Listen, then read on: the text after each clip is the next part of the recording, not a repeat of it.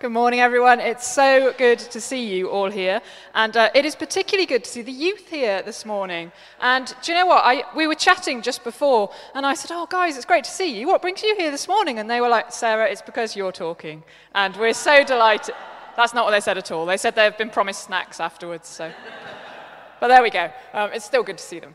Um, so I'm pleased to see I can't see anybody with like outrageous sunburn or anything. So we're doing well so far, aren't we? But there's still quite a lot of sun to come this week, so we'll see how we get on.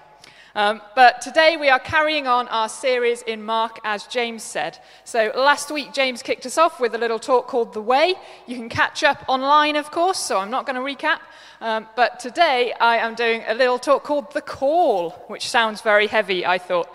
Um, and there are two different things that I want to draw out of this passage this morning. Um, so I'm just going to get on with it, and I'm going to start right at the very beginning when I was a very small child. So I thought I'd tell you a little bit about me. So, as a little girl, I was um, very bossy. This was when I was very young.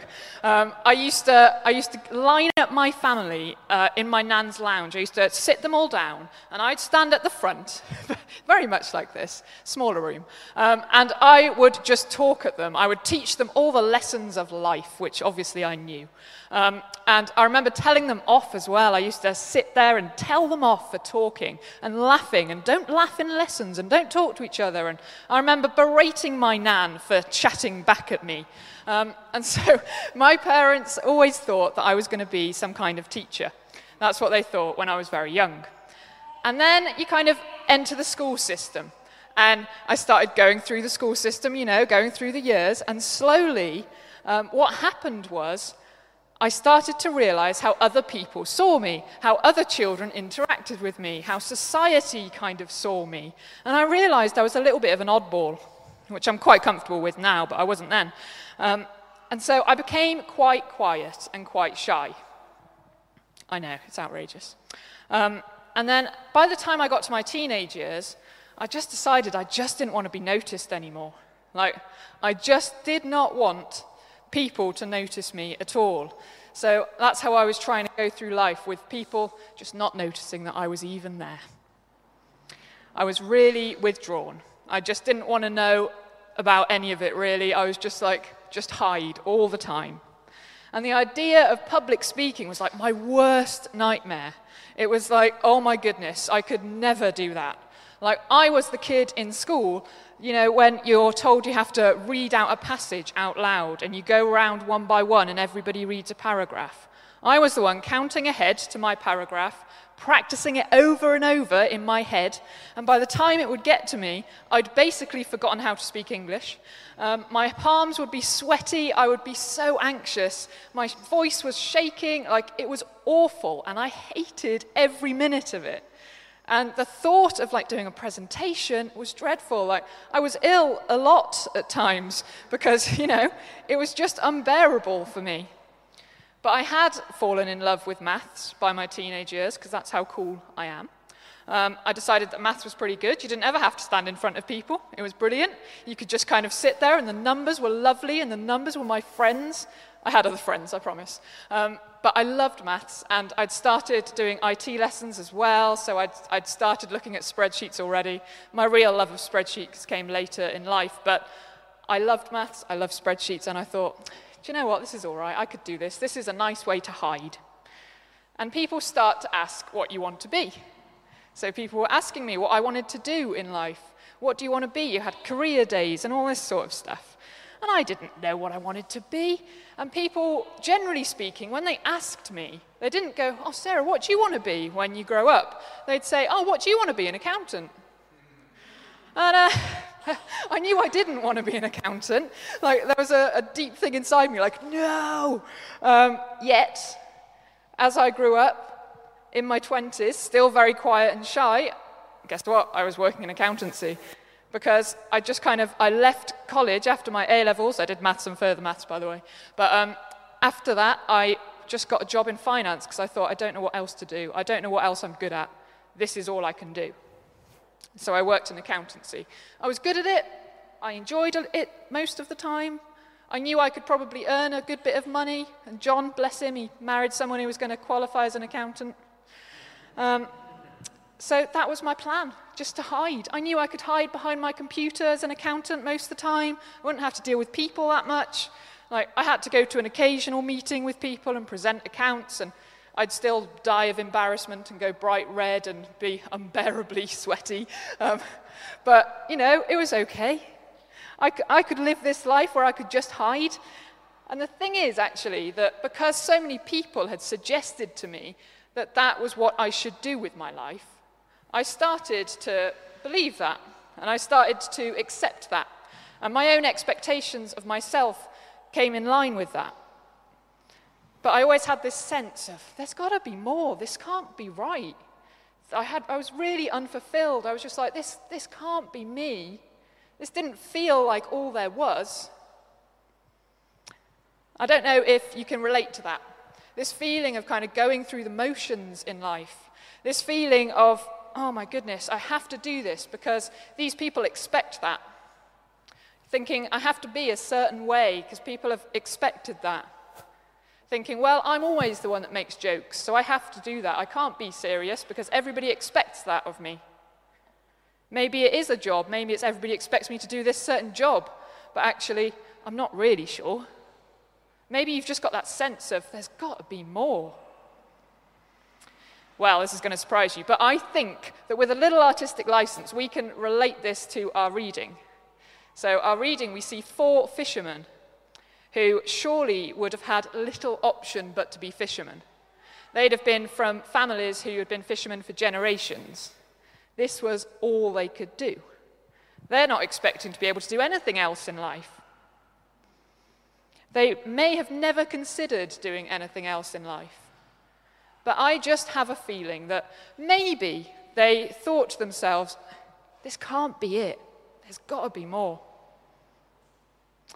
So then this guy comes past, this Jesus, and he says to them, Come, follow me. And all four of them do. Something in each of them responds to that call. They left everything they had. They left their dad in a boat. He must have been baffled. But all four of them followed Jesus. They had no idea what was to come, but they knew that something inside of them was responding to that. They knew that there was something more. And in that moment for them, they were freed from the weight of expectations of other people. They were freed from the weight of expectations from themselves. And so the first point, I know I've taken a long time to get there, but the first point really is actually that saying yes to Jesus is the most personally freeing thing that you can do. For me, God got my attention through some very unusual events. After six months of being married, I was made redundant from my job, and at the exact same time, John was offered a job that gave him such a substantial pay rise that we could still pay for our mortgage and all our bills. And we also won a car in that same week, and John needed a car to get to his job, and it was like, oh, I think God's trying to get our attention, actually. Um, and at that same time, God planted in me, or probably actually kind of uncovered in me, a desire to study theology. And my day to day yes to following Jesus was growing, and my call was growing stronger and stronger. And I was responding to Jesus, yes, with everything that I had. What everybody had expected of me and what I'd grown to expect of me was released when I said yes to Jesus. So that's point number one. Saying yes to Jesus is the most freeing thing that you can do. And I know what you're thinking. You're thinking, well, you normally give us a little bit of context around the passage, and you're right, I do. I normally do a little bit more theology, so let's do that. So, in Jesus' day, rabbis were like the intellectuals of the day. And of course, vicars still are, isn't that right? Yeah, James and Caleb, they're looking very intellectual today. um, and to follow a rabbi, to be the student of a rabbi, you would have to ask to follow them. And they might say yes if you had the right credentials. If you were from the right family, if you had the right qualifications, they might say yes. they also might say no. It was kind of like applying for Oxford or Cambridge. But a rabbi would never, ever ask anybody to follow them. Just didn't work like that. The same as Oxford's not going to come knocking on your door saying, please come and do a degree with us. It's just not going to happen. Like, that's not how it worked at all. And fishermen, of course, would never have been able to follow a rabbi. They did not have the right credentials, they didn't have the right qualifications. It just wasn't going to happen. All they could do was fish. Yet Jesus, this new rabbi, comes on the scene and he goes up to them and says, Come, follow me. Not only is he on pretty much day one of his ministry turning the system on its head and calling people to follow him instead of waiting for people to apply, but he's calling the most unlikely candidates. Jesus sees something in them. He sees their potential when nobody else could. Now, over the years of following Jesus, I've learnt actually that Jesus knows me much better than I know myself. And that's kind of obvious now, but I've really learnt that. And when Jesus called me, he saw my past, he saw my present, he sees everything I've done, all the mistakes I've made. He sees everything that holds me back. And He calls me anyway. He saw exactly what I was created to be. And He was completely ready, willing, and wanting to enable me to step into that and to be who I was created to be. And this is the call of Jesus. And that's true for all of us. He sees you as you are. He sees everything you've done.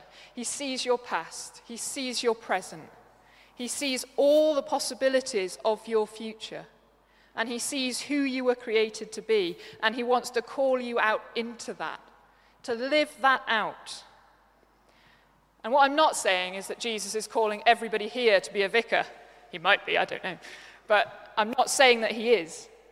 Jesus can call us to all sorts of different things.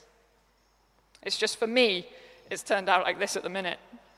So Jesus' call is to you. So no matter how much you've written yourself off today, no matter how much you think you're not good enough, if you're, you think you're too insecure, you swear too much, you lash out too much, whatever it is that you think means you can't follow Jesus, well, it's not true no matter what other people think of you, no matter what other people's expectations are of you.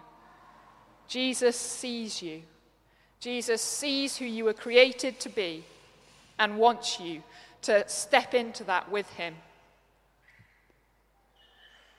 So, this morning, whether it's your first time saying yes to that call of Jesus, or whether it's your thousandth time of saying yes to following Jesus, I urge you to give him your full yes.